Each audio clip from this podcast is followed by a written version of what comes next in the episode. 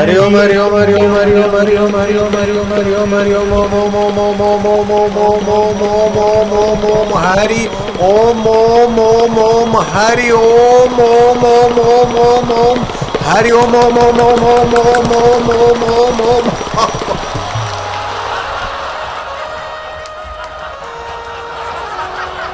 तो पाप ताप को हरने वाला हरि आनंद और माधुर्य को भरने वाला हरि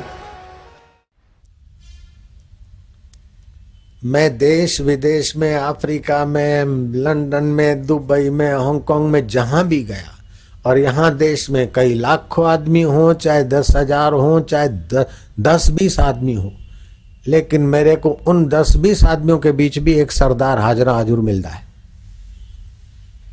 अभी यहाँ भी सरदार होंगे।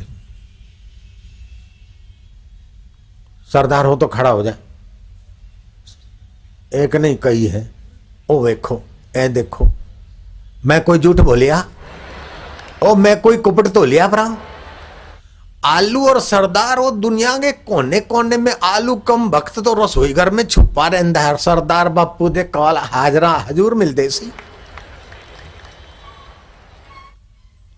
ये मिलिट्री कैंट है बापूजी, आपके लिए ये अलग एकदम वीआईपी रास्ता है और बापूजी, आप यहाँ घूमने जाए ऐसी हमने व्यवस्था किया।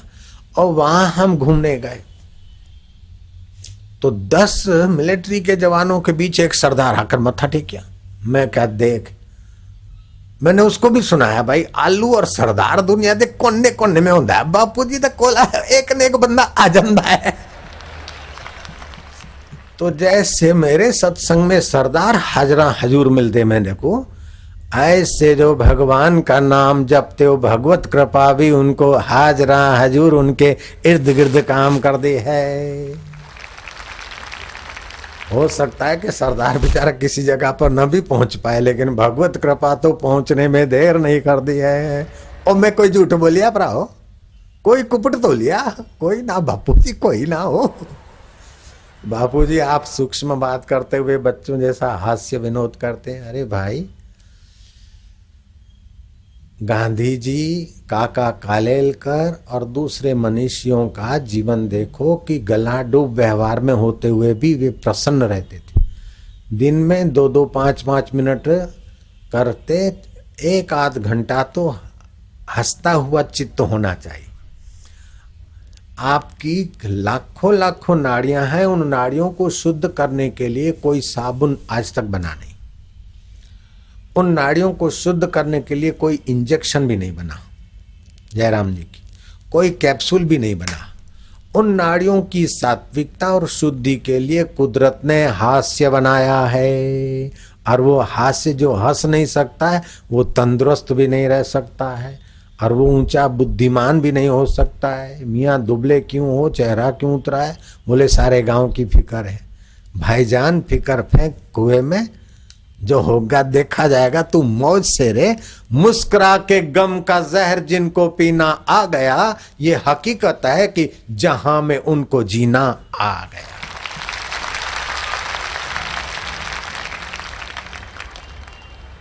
हँसते के साथ हंसे दुनिया, रोते को कौन बुलाता है? आप अगर प्रसन्न हैं तो आपके साथी भी प्रसन्न होंगे और बहुत लोग आपके साथ आप अगर रोती सूरत लेके बैठेंगे तो और तो नहीं जुड़ेंगे, आपके साथी भी आपसे किनारा करेंगे।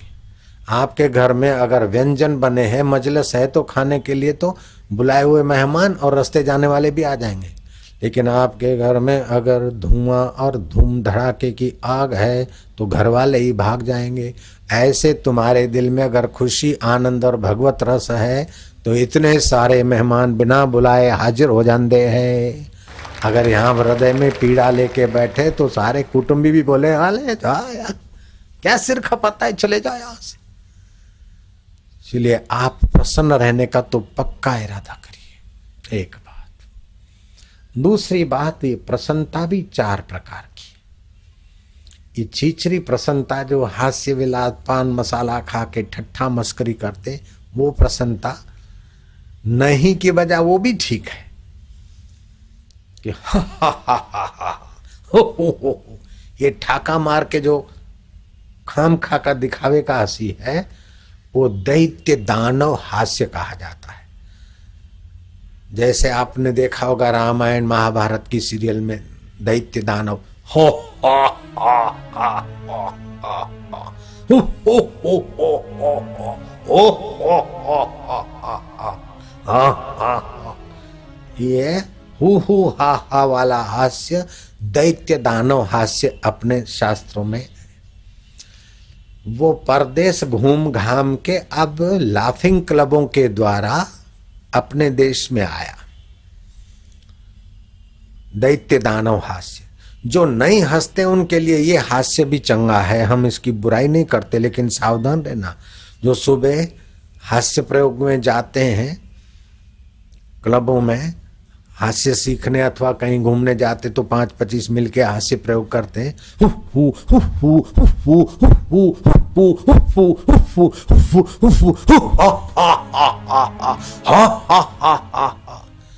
ठीक है एकदम थर्ड क्लास तो नहीं है लेकिन थर्ड क्लास ज़रूर है जयराम जी की ये हु हु हु हु हा हा वाला अगर हार्ट का पेशेंट है तो हार्ट हु हु हा हा हो सकता है। कोई गर्भवती अगर ये करती है तो उसका गर्भ हु हु हा हा हो सकता है। और कोई ऑपरेशन के नए टांके वाला अगर हु हु हु हु हा हा करे तो टांके भी हु हु हा हा हो सकते इसकी अपेक्षा देव मानव हास्य कई गुना अच्छा है। देव आधीन जगत सर्वम मंत्र आधीनस्य देवता। सारा जगत उस परमात्मा देव के अधीन है और परमात्मा देव अपने मांत्रिक शक्ति से जुड़े हैं आधीन है, जैसे इतना मोटा शरीर। आप रामलीला मैदान कह दो तो यह मैदान हुआ। लेकिन आप दिल्ली के शब्द बोलते तो पूरी दिल्ली आ गई। अब गुजरात कह दो तो पूरा गुजरात आ गया। लेकिन भारत, तीन शब्द कह दो तो चेन्नई और मारवाड़ और पंजाब और तुम्हारा लाल किला और सफ़ेद किला, सारा का सारा भारत के अंदर आ गया। जयराम जी, बोलना पड़ेगा।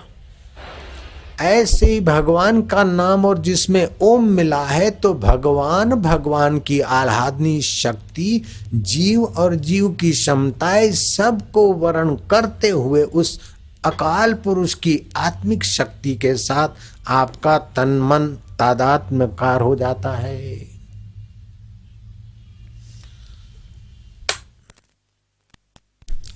तो भगवान का नाम, जैसे आप हरिओम हरिओम हरिओम हरिओम हरिओम हरिओम हरिओम हरिओम रिपीट करते हैं तो वो डायनामो का भी काम होता है।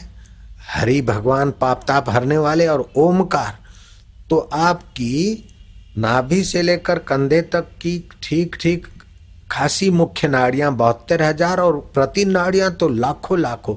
उन सभी में ये देव के नाम सहित जब हास्य के आंदोलन जाते हैं तो आपके नाड़ियों के स्तोत्र, सूक्ष्म नाड़ी भी स्वच्छ होने लगती है। आज तक जो इंजेक्शन उसको शुद्ध नहीं कर सकती है हास्य से शुद्ध हो जाती है।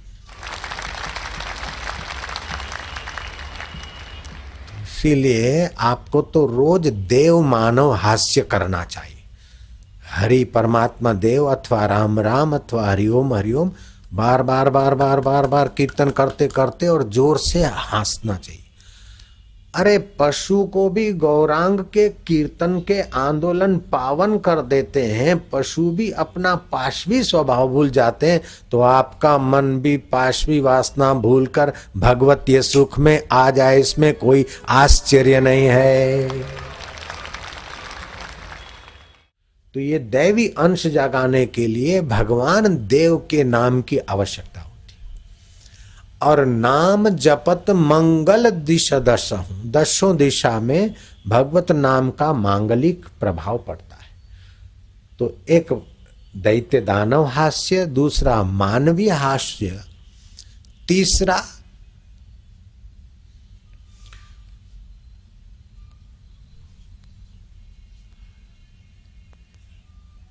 योगी हास्य। जैसे योगी लोग ध्यान करते हैं और फिर ध्यान से जो प्रसन्न मुद्रा होती है, उनकी खाली निगाह पड़ती है तो हमें आनंद आने लगता योगी योगेश्वर हास्य, जैसे श्री कृष्ण, जरा सा बंसी बजाते हैं। हा हा, हु हु नहीं करते, बंसी का नाद छेड़ देते और फिर एक नज़र डाल देते हैं तो गाय चारा चरने वाली गायों के मुँह में चारा रह जाता और कृष्ण को देखकर प्यार बरसा रही बछड़े स्तनपान करते करते बंसी का नाद सुनते ही कृष्ण को देखते तो बस दूध थनों में ही रह गया, झाग मुँह में रह गई और आँखें कृष्ण में टिक टिकी लगाकर लग गई। ये योगी योगेश्वर हास्य है। अब देव दानव हास्य नहीं हंसने वालों की अपेक्षा तो दैत्य दानव हास्य भी ठीक है। उसकी अपेक्षा देव मानव हास्य कई गुना अच्छा है। और उससे योगी हास्य, और इससे भी परम योगी योगेश्वर। जो योगेश्वर परमात्मा के आत्मा और अपने आत्मा से एक हो गए, ऐसे ब्रह्मज्ञानियों की तो नज़र के लिए गुरवाणी में आया। ब्रह्मज्ञानी की दृष्टि अमृत वर्षी ये अमृत वर्षी हास्य है। ब्रह्मज्ञानी की दृष्टि अमृत वर्षी ब्रह्मज्ञानी का दर्शन वड भाग्य पावई, ब्रह्मज्ञानी को बल बल जावई। ब्रह्मज्ञानी मुक्त जुगत का दत्ता, ब्रह्मज्ञानी पूर्ण पुरुष विधाता, ब्रह्मज्ञानी का कथ्य जाय अद्धा अखर, नानक ब्रह्मज्ञानी सबका ठाकुर। ब्रह्मज्ञानी का भोजन ज्ञान, ब्रह्मज्ञानी का ब्रह्म ध्यान। ब्रह्म ज्ञानी की मत कौन बखाने, नानक ब्रह्म ज्ञानी दी गत ब्रह्म ज्ञानी जाने। मत करो वर्णन, हर बेअंत है, क्या जाने वो कैसो रे। जिन पाया, तिन छुपाया। जिसने उस ब्रह्म परमात्मा के सुख को, सामर्थ्य को, आनंद को, हास्य को पाया, उन्होंने छुपाया। लेकिन ये ऐसा अद्भुत है कि छुपत नहीं, कछु छुपे छुपाया